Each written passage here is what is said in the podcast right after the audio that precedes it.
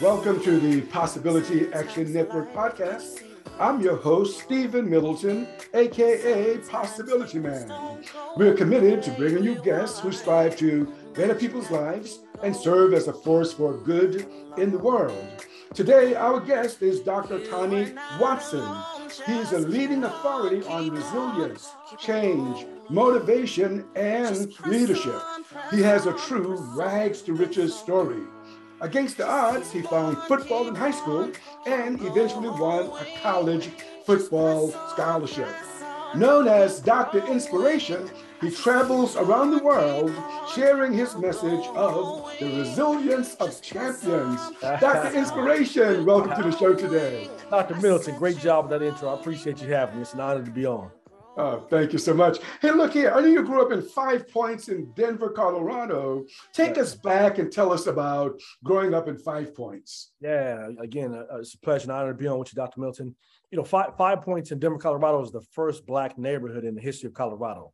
Mm-hmm. So its origins go back until the 1800s. Um, you had Madam C.J. Walker. She grew up there, but she was lived there, you know, for a period of time. Her brother was there. Uh, so, so great, great place. You know, in the 60s, uh, 50s and 60s, it was known as the Harlem of the West. So it was a thriving Black community where you had a lot of action going on. And then the 70s came around where um, Five Points then became a place where you had a lot of drugs. Um, and my parents, um, you know, growing up in that situation, they ended up became becoming heroin addicts and shoplifters. So, um, you know, growing up as a kid, you know, I was growing up, you know, parents who were drug addicts, shoplifters, and uh, by the time I finished high school, my mother and father had been arrested a total of 121 times. So as you can imagine having your parents been incarcerated that many times caused a lot of disruption from your life. So, you know, as kids, my siblings and I, there's six of us, Dr. Milton, we've never all lived together growing up as kids. Um, been in different foster homes, crisis centers, motel rooms, living with different family and friends. Uh, I met my oldest brother by pure coincidence in a foster home in second grade where he was visiting with uh, his his uh, adopted mother. Um, my two siblings have to remember him, you know. Um, tried to, and then in the 80s and Five Points, when the Crips and Bloods were being run out of LA, they migrated to Denver, Colorado. So as a third grader, um, the gang life looked very appealing to me because it seemed they seemed to be have it going on. They seemed to have great connections. And I was a young man who was looking for connection with something. And I was pretty fortunate that my aunt got me involved in basketball. And the game of basketball uh, saved my life. What the game of basketball did for me is gave me a chance to dream beyond my circumstances because my circumstances were telling me that I was going to be in prison, graveyard, or you know, you know, just in all these negative circumstances at a very early age. But that dream of basketball gave me a chance to dream beyond my circumstances, which was very, very critical for me and, and at that particular age group as well because that dream never left me. And you know, in seventh grade, Dr. Milton I ended up in a a motel room. We got kicked out of our house in front of all our friends. Uh, ended up in our seventh motel room where we stayed my entire eighth grade year of school. And that dream of going on to play professional sports never left me. Mm. So I was still striving for it while while living in a motel room with nine people. Mm. I was still had that dream of going to the NBA or NFL. So I kept going ended up getting a scholarship to a private suburban Denver high school after my mother and father and going back to prison again. My grandmother took him, my younger brother sister and I, and I took three city buses one way to this high school every day in the suburbs of Denver, Colorado, in hopes that I was going to eventually get to the NFL or NBA to live out that dream. Uh, went to the high school. By my senior of that high school, my grandmother had developed Alzheimer's disease, had to be placed into a nursing home. And by the end of my senior year of high school, I was uh, actually homeless uh, living on sleeping on a fam- family floor of a family friend where I spent the last six months and then eventually left Denver, Colorado, left Five Points, an area that I loved greatly 30 years ago to go play football for University of Minnesota. I never moved back home. Okay. Well, that's a lot for us to unpack here. So I want to roll back just a little bit here. So as a, as a youngster with, you know, with the drugs in your neighborhood and your parents' arrest, do you recall how that made you feel? Yeah, I, I was a very angry kid, you know, because um, one of the things that happened during this time was there was a lot of physical violence from my dad towards my mother, and I become I remember just becoming very very angry at my father for doing my mother like that. Uh, that anger uh, trickled over to the school building where I became a bully in certain instances. Um, I didn't respond well to my teachers. I had a learning disability that you know I didn't know how to cope with at the time, didn't really know I even had it at the time. So it was a lot of anger, it was a lot of sadness, it was a lot of depression, it was a lot of yearning to connect with something. That's why the gang thing became so appealing because I I, I was looking for that, you know, and um, it was something I wanted. Yeah. So, um, so you said you found sports. Is that what kept you out of the gangs, or did something Absolutely. else? Mhm. Absolutely. And, and, and, you know, it was, it was very important to me to have a dream that was bigger than my circumstances. And for me, it was only going to be sports because, again, at the time, uh, growing up in Denver, Colorado, the two perspectives I had of success were the black men who were on the corner and gangs and drugs and stuff like that. And then occasionally I would see the Denver Bronco players who looked like me playing on television. So that dream of trying to get there where they were had to supersede the dream that was over, the, the vision that was over here, though. Gotcha. So Yeah. that was very important to have that. Right. So, uh, looking at sports, and I want you to think about it. You know, while you were in in middle school and high school, not college yet. Well, let's include all of them. What did you draw from athletics? What? Yeah. What did you get from athletics? You know, I'll, I'll even go back to when I jumped into basketball in third grade, which was a pretty critical moment. One of the the first things I got, Dr. Milton, was uh, a, a- a guy who became kind of a mentor to me. My my basketball coach, AB Maxey in Denver, Colorado, became kind of an up, uh, a guy that we began to look up to. The other thing I began to get is I got a connection with a group of guys who had similar goals and dreams to get to the NFL or NBA. Right. And then I had a connection beyond um, what was going on with the with the gangs. I had that same connection there. So um, that was very very important for me to have because um, those are some of the things that draw a lot of kids at that age group into gangs. You know, they it looks very appealing. They have a lot of older guys who become kind of mentors to them, and um, and then you get a chance to get with a group of guys who have similar goals and dreams. Not often, you know, some of the most positive things, but that draws a lot of people there. So sports became that thing for me, and it gave me that. And then over the years, what I started to acquire was a great deal of discipline. Uh, showing up to the gym early, going there early, uh, staying there later, um, and then just working my butt off to succeed in sports. And it really helped me over the years to become a pretty good athlete. Yeah. So you eventually gravitated toward football. Right. Why football? Why did you make that choice? That's a great question. So the, the high school that was recruiting me and my comrades from the inner cities, Mhm. suburban, uh, predominantly white uh, Catholic school in the suburbs, um, they had a great football program, and their their program was struggling. But they noticed that in the inner cities there was a plethora of us who were great athletes, Right. just happened to be basketball players. So the, the the notion of the coach was if I can take these basketball players and bring them out to the school and make them football players, we'd dominate. Right. And that's what we did. We by the time I was a senior in high school, was ranked number three in the country. I think 11 of the guys of the team of 27 went on to play Division One football. So we, we became very, very dominant. Um, so in order to go to that high school out there, long story short, you had to play football. Right. So look, how, how are your academics? Uh, you know what? That, that's a great question. Academically, I struggled big time. Uh-huh. You know, I, I go around the country sharing. I always show my report card my senior year of high school, and I, it was about a one seven, one quarter, 2.0. So it was really, I was really about a C minus student, um, struggling. So, but but I also tell my kids though, had I been in a different situation, maybe I would have been a B or A student. I don't know. Right. But there were so many things that were taking place outside of my life that were calling to my attention to that I couldn't really focus on school the way I needed to. Mhm. Um, and then I was missing a lot of the academic skill sets because I had missed so much school as a youngster growing up. You know, I went to five different elementary schools within, actually, I went to four different elementary schools within one year and six different elementary schools by the time I was in sixth grade. So mm-hmm. my, my academic career was constantly being disrupted by life outside of school. So there were some basic foundational skills that I didn't necessarily have. Um, and I didn't necessarily get until later on. Once I was Understood. Um, before we leave high school, I want to ask you another question about sports and football in particular. Oh, First of all, what position did you play on the on run- running back. running back? Okay, you know, many of us have never been in a in a huddle. Yeah. You know, and football players, uh, you know, all teams, sports go into a huddle. So take us into one of those huddle experiences that you may find memorable, if if there's any. Yeah, that, you know what? I've had a chance to be in a lot of huddles over the years.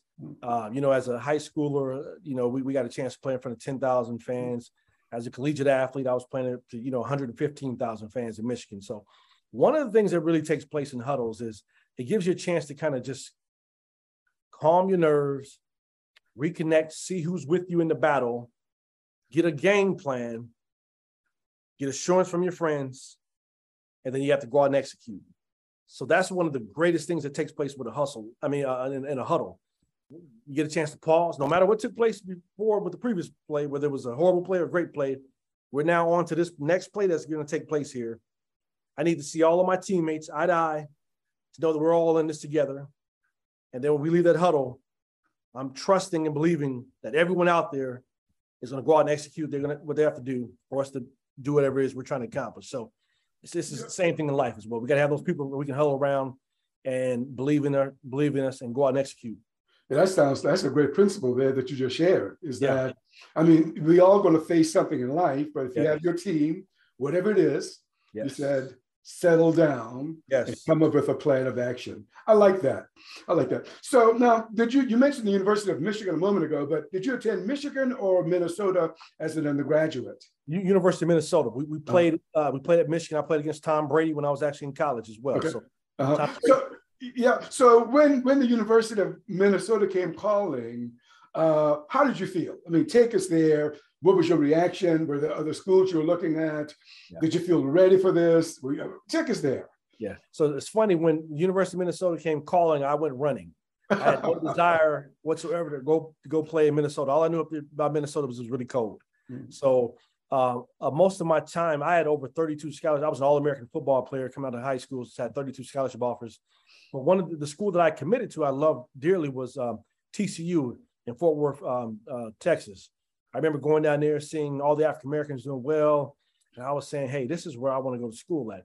And I had only taken two visits at that particular time, and my coach was like, "Are you sure you're ready to commit this early?" And I was like, "Yeah." So I, I committed to TCU.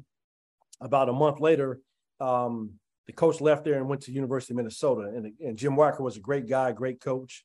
Uh, now, now, mind you, when I was going through the recruiting process, my mother was in prison. So I was going through this by myself. Um, I was literally taking these trips with no parental guidance. And I was going off of where I had the most fun. Um, and I had the most fun in Dallas, Fort Worth, Texas, and great guys. And there was a lot of African Americans there. And that's where I wanted to go to school at. Um, I didn't know much about the academics. I didn't know much about the careers that were going to take place afterwards, but I just knew that I had a great time down there, and there was a lot of African Americans. So when the coach left there and went to the University of Minnesota, by that time we had created a bond, and I simply uh, followed him to the University of Minnesota. So that's how I ended up there. I see. Yeah. So you you must have done well academically. And but first of all, how did your sports career go at Minnesota? Uh, you know, I ended up getting a back injury my junior year after okay. being uh, the MVP of the team and uh, so it went downhill, and um, um, had to end up turning to academics though. Uh, mm-hmm. Uh, finish off though, but right. but in the process, my grades were still not good. Yeah. Um, I was a really good athlete, and um, being a good athlete back then superseded, um, and I even say to a degree today, superseded um, a lot of the grades. Yeah, got you. So, but you turned it around. At what point can you remember when you said to yourself, you know, I'm going to turn this thing on I'm going to apply. I'm like, Can you work us through how you got from where you were and yeah. to where you ultimately got as a doctor? Yeah. So I, it, was, it was probably my into my sophomore year of college. I had been hanging out, having a good time with all my friends. I, I didn't know. I mean, being it was one thing being an athlete in high school, but it was another level being an athlete in college. I mean, mm-hmm. especially at a Big Ten school, you know, fifty thousand students, and my priorities were were not where they should have been. There was a lot of hanging out, um, a lot of stuff going on. My grades were barely on the wire. I was barely staying eligible, had a couple F's. And I remember the um, athletic director, Dr. McKinley Boston at the time, brought me and one of my teammates in, and he said, Hey, I'm giving you guys one more chance over the summer to get your grades together, or you guys will not be back in the fall. Mm. And I was saying, Whoa. And I knew what I had just left in Denver, Colorado. So for me, he didn't have to say anything back to me. He didn't have to say anything else to me, though. I jumped into sessions one and two I worked my butt off, had the highest GPA I'd ever had at the University of Minnesota. My other comrade, who was a really good friend of mine, great athlete, um, he didn't put forth the effort he needed to. And we came back in the fall. He, he was not there, but I was there. So I, I began to, you know, get a little sense of um, what it was like to be in, in um, just a, a, student as well, not just an athlete. But that came home when I was actually after I got hurt. And once yeah. I got injured, I had to really start thinking about what was life going to be like for me. Because again, I wasn't going back to the environment that I left in Denver.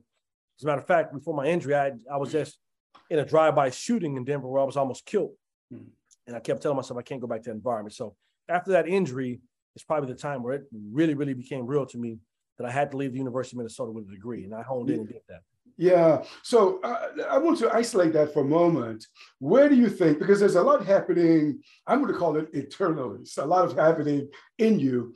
Where is this coming from, you think? Is it just, I mean, is this external? Is it the injury? Is it the shooting in five points? Or where is that coming from for you? It was everything. It was the fear. It was the fear factor. It was all the hungry days and nights I spent growing up in Denver, Colorado. It was the the, the, the days and being in the foster home, not knowing where my siblings were. It was the drive-by shootings. It was all the uncertainty. It was it was everything in a nutshell um, that I didn't want to experience again. Yeah, I, I have to get this education again. It went back to again my early memories, and I didn't necessarily know this at the time, but every time I was able to dream big, I was able to supersede my circumstances. And I think that is a very, very important principle people got to get. You can be in any circumstances that, that may be, you know, dire.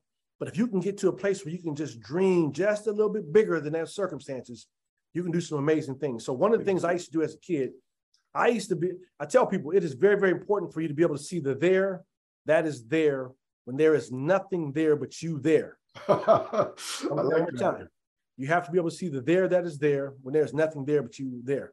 So as a kid, when I was growing up in Five Points, all these gangs, all the stuff around me were telling me that I was not going to succeed. I would dream every day about being a professional athlete, living in a beautiful neighborhood, driving a nice car, wonderful family. So I was constantly doing that when there was nothing in the room but me there. Wow. So that's important to be able to do to be get beyond your circumstance. So when I was in college, and after the injury took place, the injury came about what life was going to be like in terms of of having a degree and being able to wear a suit. I wanted to wear a suit. You know, one of the things growing up in Denver, Colorado, my mother and father were boosters and shoplifters. They would often sell clothing to the business people in the community. And oftentimes these guys would wear these nice suits, they would smell good. And I would tell myself, I want to be like that. I want to be like that one day. Yeah. So that was my goal and my dream to be able to wear a nice suit and have on some good smelling cologne. Well, that's fantastic. Well, you're looking good now, Doctor Inspiration. that's for sure. so, so then, but but then, getting your undergraduate degree for for the vast majority of college graduates, once they get their BA or BS or whatever, they stop. Right. But you didn't stop. What kept you going? Yeah, and, and again, it went back to knowing that I didn't have any safety nets beyond um, anything waiting for me in Denver. So I said, you know, I got to go back and get some more education. So um, I went back.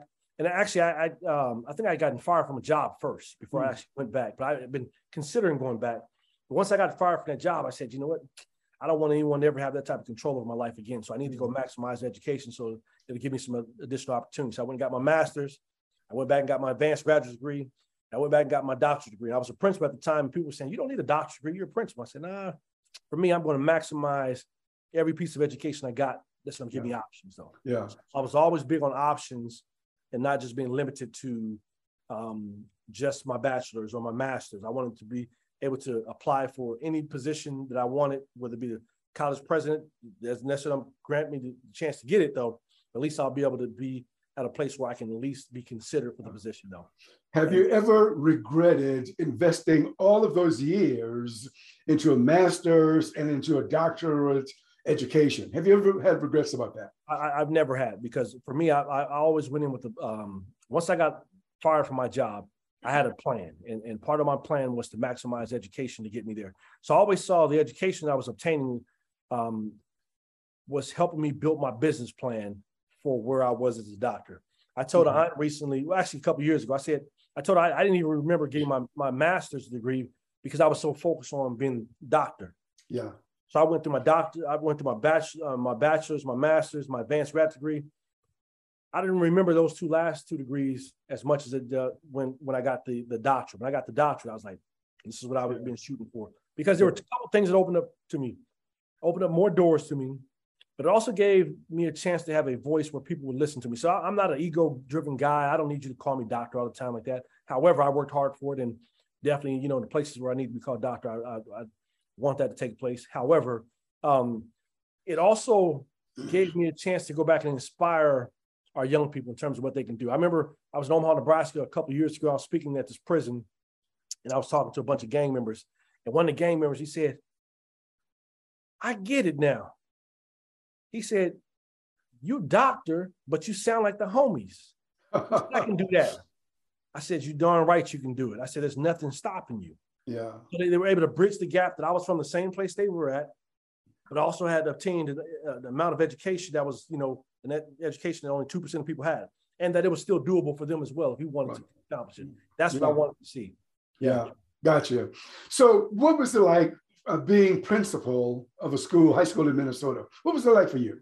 I was at What were, your, elementary. what were your students like, and how did you work with them? And yeah, I was at the elementary school level. It was a, a great. I mean, you know, I'd worked really, really hard to um to become a school principal. I had a school that was low income in Brooklyn uh, Park, Minnesota. Uh, loved. I mean, I loved the. I loved my students. I loved the family. So I was a principal who went above and beyond my work. So I was a principal who went to the backyard barbecues, went to the birthday parties on the weekends. I was out um, canvassing the community, knocking on doors before I actually stepped foot in the principal's office, just getting to know the community and what have you. Um, so my, my family's students were great. Um, one of the challenges I faced was I brought in this great diverse staff my first year as a principal. The second year, due to budget cuts in the district, the budget cuts in the district, I lost a third of my staff Ooh, and had ob- obtained a staff that was giving to me um, that I inherited that did not want to work with the kids and families that I've been working with and worked so hard to establish with that it became a great fight over the next four years and I was a principal there. Um, and then eventually, you know, having my superintendent, uh, my supervisor tell me to acquiesce to some of the low standards that they were having for kids and everything else. I said, I, you know, I, I eventually said, you know, I'm, I'm going to leave and just do my own thing and, and do something from the outside. But um, my time there, I, I had a significant impact. I'm really close with the, and this wasn't all my staff. It was just, you know, a few of them that made it really, really tough. But I'm, I'm good friends with a lot of my, you know, former staff members, family members. Uh, I see a lot of my students doing well to this day. Um, a lot of them reach out to me. In fact, a lot of them are uh, uh, parents and everything today, and they reach out to me on Facebook saying, "Hey, Dr. Watson, I still remember when you were telling us to do blah blah blah blah." You know, so it's it's, it's a beautiful thing. So I think I had the impact that I needed to have. Uh, I wish I could have stayed longer. However, I think God had a plan for me to to take that message and those things that I was doing and do them on a broader scale, which I'm doing now. yeah, yeah. So, uh, in a high school or in a school, in a public school, does the school have a duty to make sure that children are safe and you know not free from but should be free from bullying and intimidation does the school have that obligation Absolutely. I think I think as adults, we all have that obligation to deal with any kids, whether it be in the school or church or Yeah. the workplace in our community. I think we should all have that uh, responsibility kind of placed on our shoulders. In our schools, we definitely have it because you know those kids are with us six hours a day. We want to make sure that those kids are feeling safe, they're feeling encouraged, they're feeling like they're feeling hopeful. Um, you know that they can achieve their goals and dreams. And the funny thing about my school, we only had one suspension the entire year. Um, I was I was kind of like Joe Clark. I loved all my students during the day. I was really tough on them. But in the beginning of the school day, every student who came in my building, 700 kids, received a high five from Dr. Watson. On the way out, no matter what they did or didn't do, they received a high five on the way home from Dr. Watson with encouragement to come back and do it, do it better the next day. So I was a, a principal that was really beloved by the students and families um, and, and the vast majority of my teachers as well. I mean, that little group of uh, educators who made it tough for me, their issue was they didn't want to go above and beyond like I was asking for uh, for our students, which made their jobs difficult. and made mine as difficult as well because I wasn't going to back up on uh, the fact those kids could achieve. right so what would you say to a parent today who says that you know she sends her kid to school and her kid comes back and report that she has been bullied that she has been threatened you know by someone that they were going to kill her and the school took no action what would you say to a parent in that situation Well, well, the first of all, before we get there, I, I tell all parents you got to make sure you're being involved. Don't just simply send your kids to school, whether it be high school, middle school, elementary school, and and and don't make a connection with the educators. You you should be you should know who your your your, your child's teachers are. Um, come by, visit, give some time if you can to the school, so that other people are involved.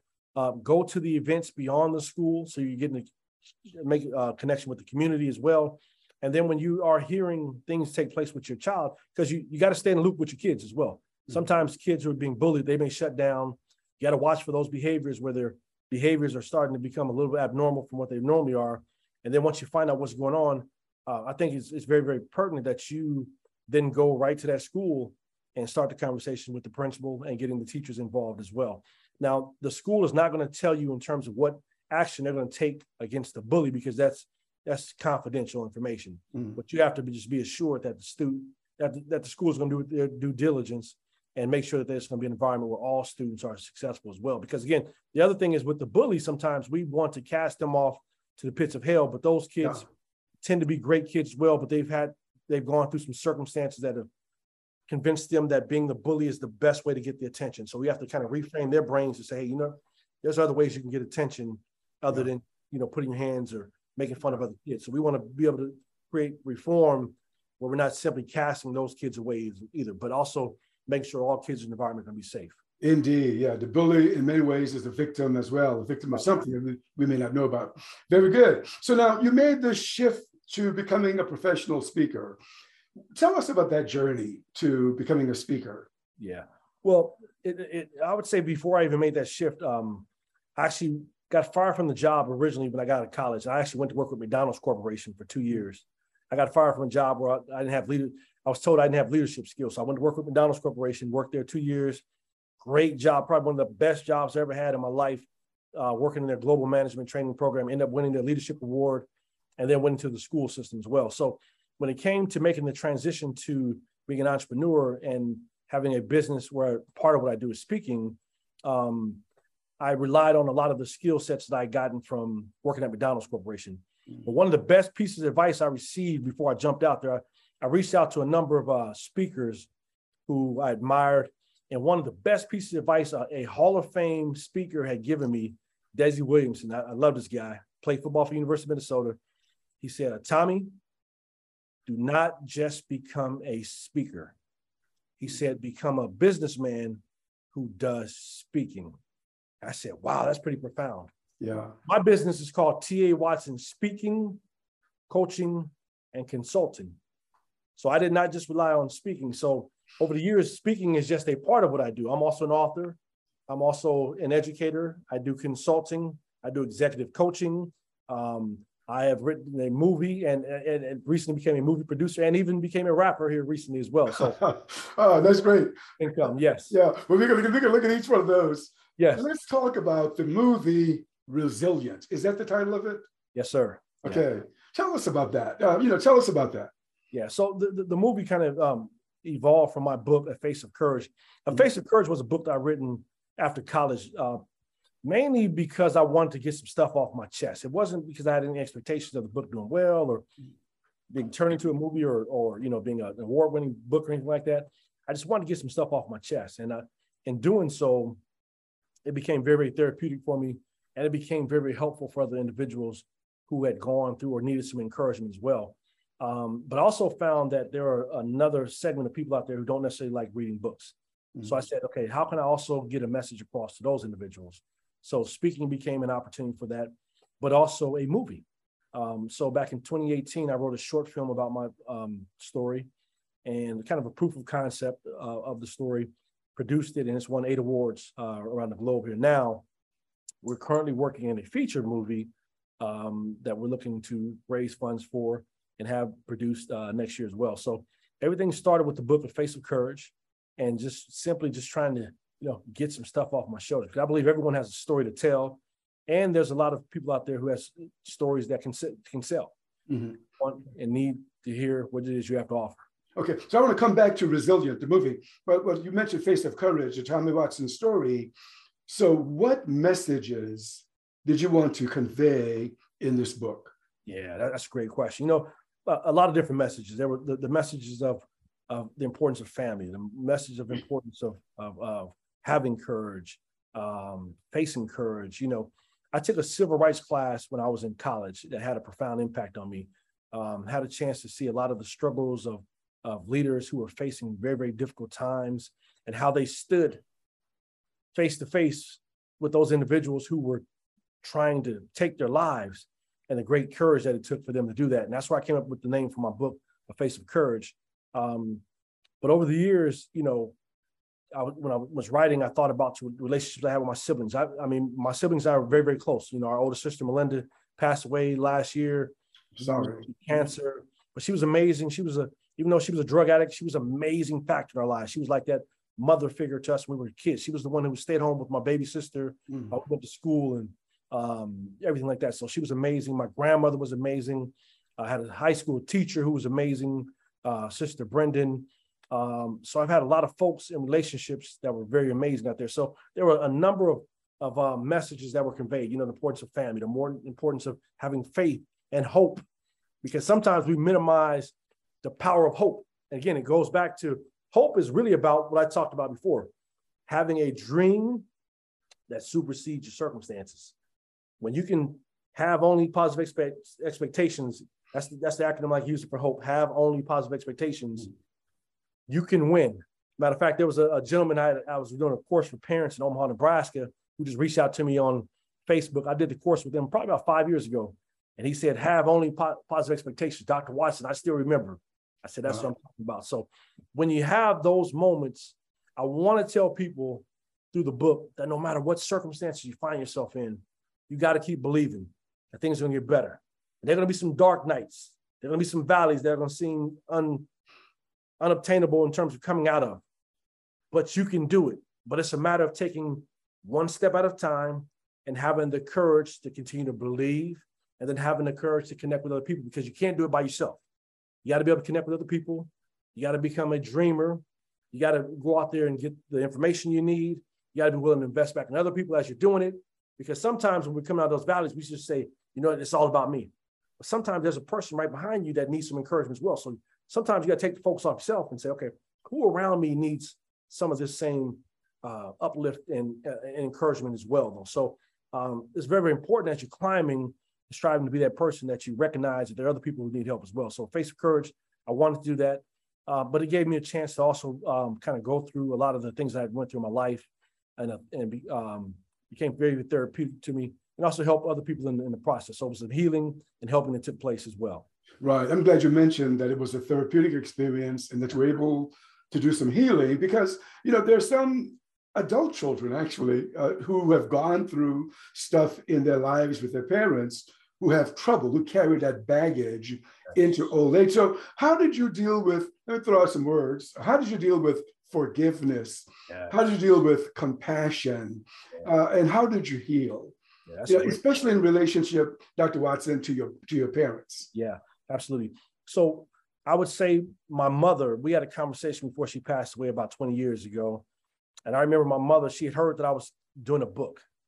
And she didn't necessarily want to tell me not to do the book, but she didn't necessarily encourage me to do it as well. So she kind of, but she heard that we had been in foster homes. And I remember we had a conversation. She said, You hadn't been in foster homes before. And I said, Whoa, are you serious? wow. But the way she remembered things was we were at home. Her and my dad went out. They went to jail. She would end up retrieving us from my grandmother or my aunt. And I had to talk her through the process. I said, before we got to my grandmother, or my aunt, we had to go to the, the, the crisis center or, or the kids' home. And then we were selected by a foster parent to go with them.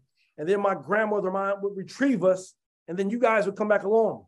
I said, we were definitely in foster homes. We went through a lot. And I think it hurt her to hear that we had gone through so much because she was simply thinking that we were just being retrieved from that house where we were abandoned at.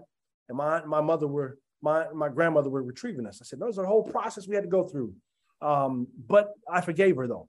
Yeah. My father, it was probably a little bit more difficult too because all the physical violence and manipulation that took place. But I eventually got to a place where I forgave him too. Because one of the things when you write a book, you have to become all the characters in the book.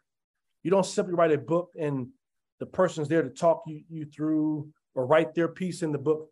You have to become that person. And if you're going to write a book that's going to be effective, you can't simply leave people at a place where they're hanging on all this negative stuff.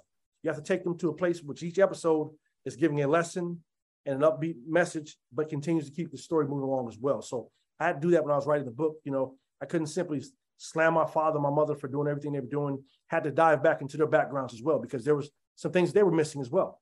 Um, that they had some gaps in their parenting that they came to the table with um, no parent, no matter what their situation is, whether it be drug addict or mental health issues, no parent wants to abandon their kid and make their kid feel hopeless and and not be successful in life. I think every parent who has a child wants to see their child do great. However, there's the want to, and then there's the actual skill sets that it takes to make it happen. And if you don't know necessarily know how or who to connect with to get those skill sets uh, filled, there becomes this huge gap. And unfortunately, in many situations, the kid doesn't get what they need. Yeah. But I don't think it's because the intention of the parent was to ever see the kid fail.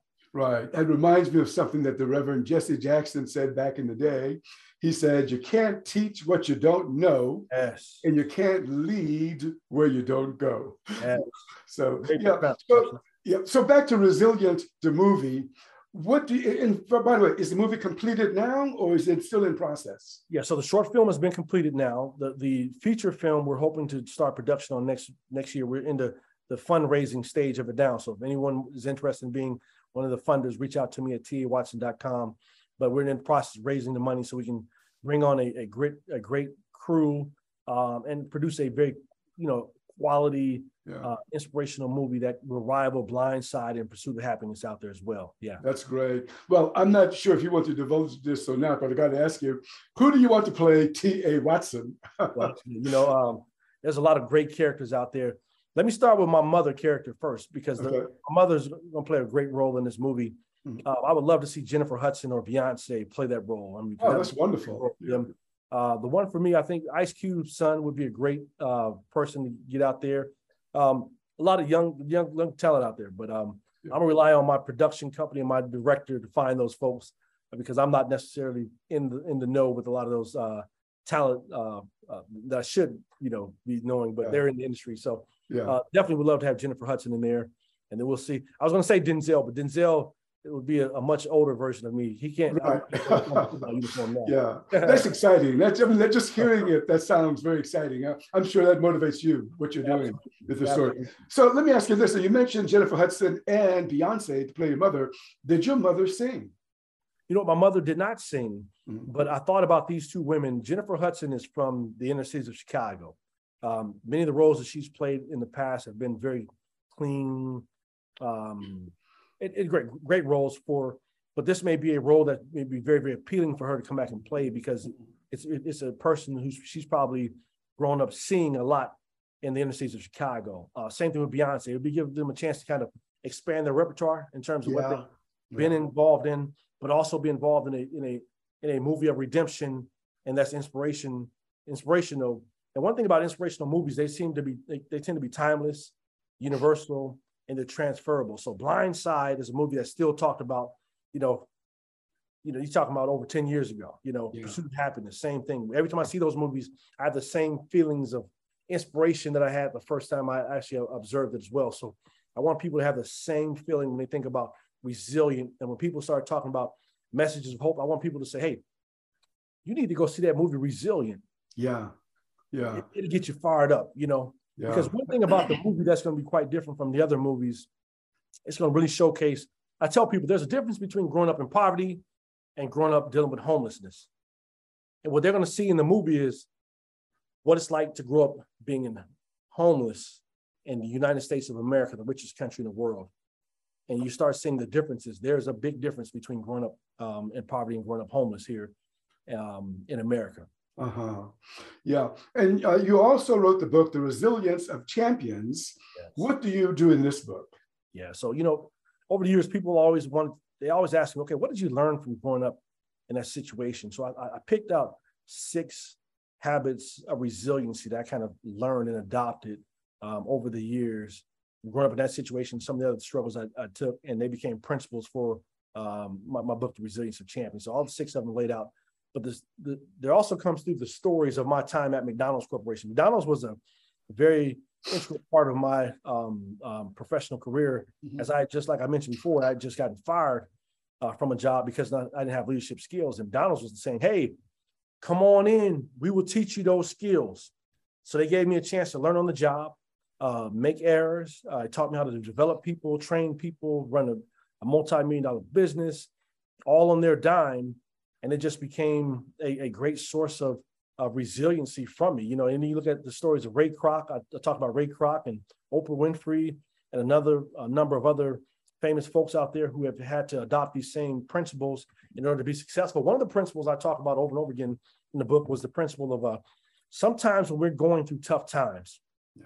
it's very, very easy to start looking at all the things that are going right, wrong. But in the book, I talk about in the midst of challenges, and this was amazing because I was going through divorce at the time. I was being sued. I was in a new city. My kids were struggling. I had to use this one principle. What is the one thing that's going well right now? So sometimes when you're going through your darkest moments, you have to identify the one thing that you can hold on to. It may be as small as I'm just simply opening my eyes up every morning. That may give you the courage you need to keep taking the next steps to the next victory, to the next victory, to the next victory. Because again, what you focus on grows. So if you focus on all the negativity around you, it's going to simply grow. Mm-hmm. So focus on the one thing that's going right. That one thing becomes two things, becomes three things, becomes eventually four things. And before you know it, you're not even focusing on the things that aren't going well anymore. You're focusing simply on what's going right. And I tell people, it's a matter of being the deciding in life, are you going to be the thermostat or the thermometer? so, so the, the thermometer kind of adjusts and becomes whatever environment it is. So if negativity is going on around you, things aren't going well, you focus on those things. Mm. But thermostat says, hey, I'm going to set the tone. I'm not going for that. I'm going to have a dream bigger than this right here.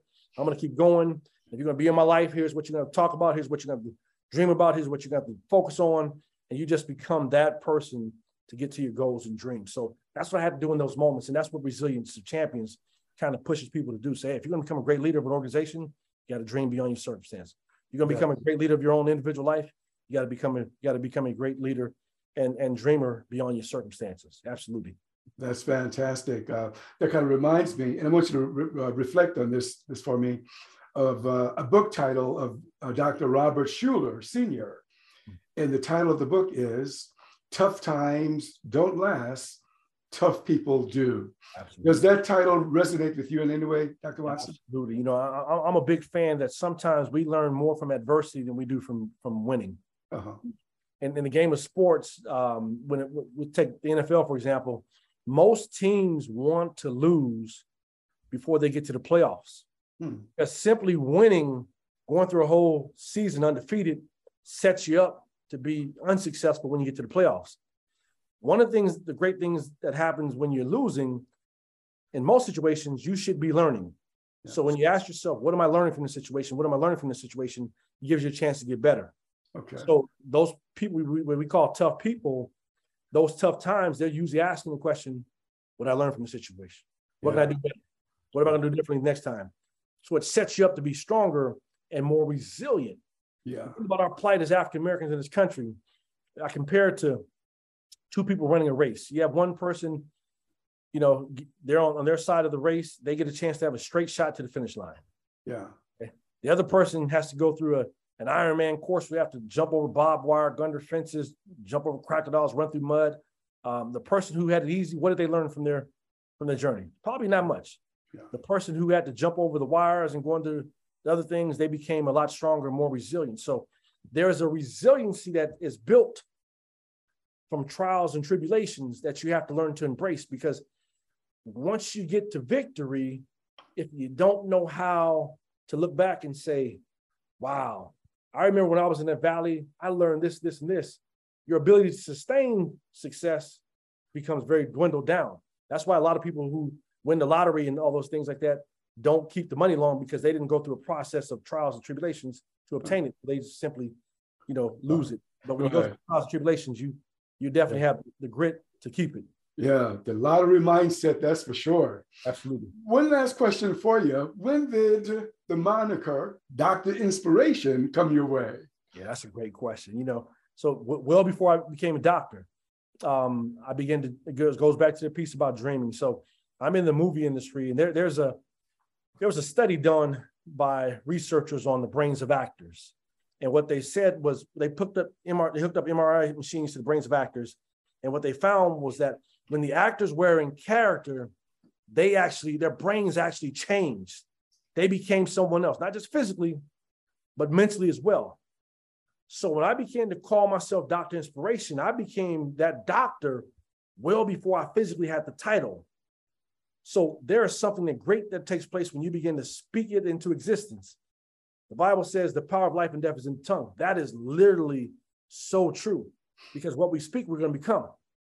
And when you look at one of the principles, there are a lot of principles that successful people have in common, but the most common principle that's shared among successful people is they all believe that they could be, they, they all visualize themselves already obtaining their level of success before it ever came to fruition physically. So mentally, they were already there. They experienced it every day. They would see it every day. They would smell it every day, even though it wasn't there physically. So by the time it became physical, they had already been there in that process, and it became a backwards a situation of backwards design. So I became began to call myself doctor well before I actually had the physical title. I was doctor 10 years prior to that. So doctor inspiration was my route. Yes. That's, that's awesome. Yes. That's awesome. Well, Dr. Inspiration, this is a great place to, to stop. I just want to thank you for sitting with me today. I really enjoyed our conversation. I appreciate you having me. And again, for those folks that are listening, remember victory always goes to the person who's stay strong enough long enough. Don't stop fighting. Don't stop believing in your dreams. Dream bigger than your circumstances. Remember that success and failure are a circle. They are not opposites. You need both to succeed and do well. Fantastic. There you have it. You've been listening to the Possibility Action Network podcast. I'm your host, Stephen Middleton. Our guest today has been Dr. Tommy Watson, AKA Dr. Inspiration. Until next time, good day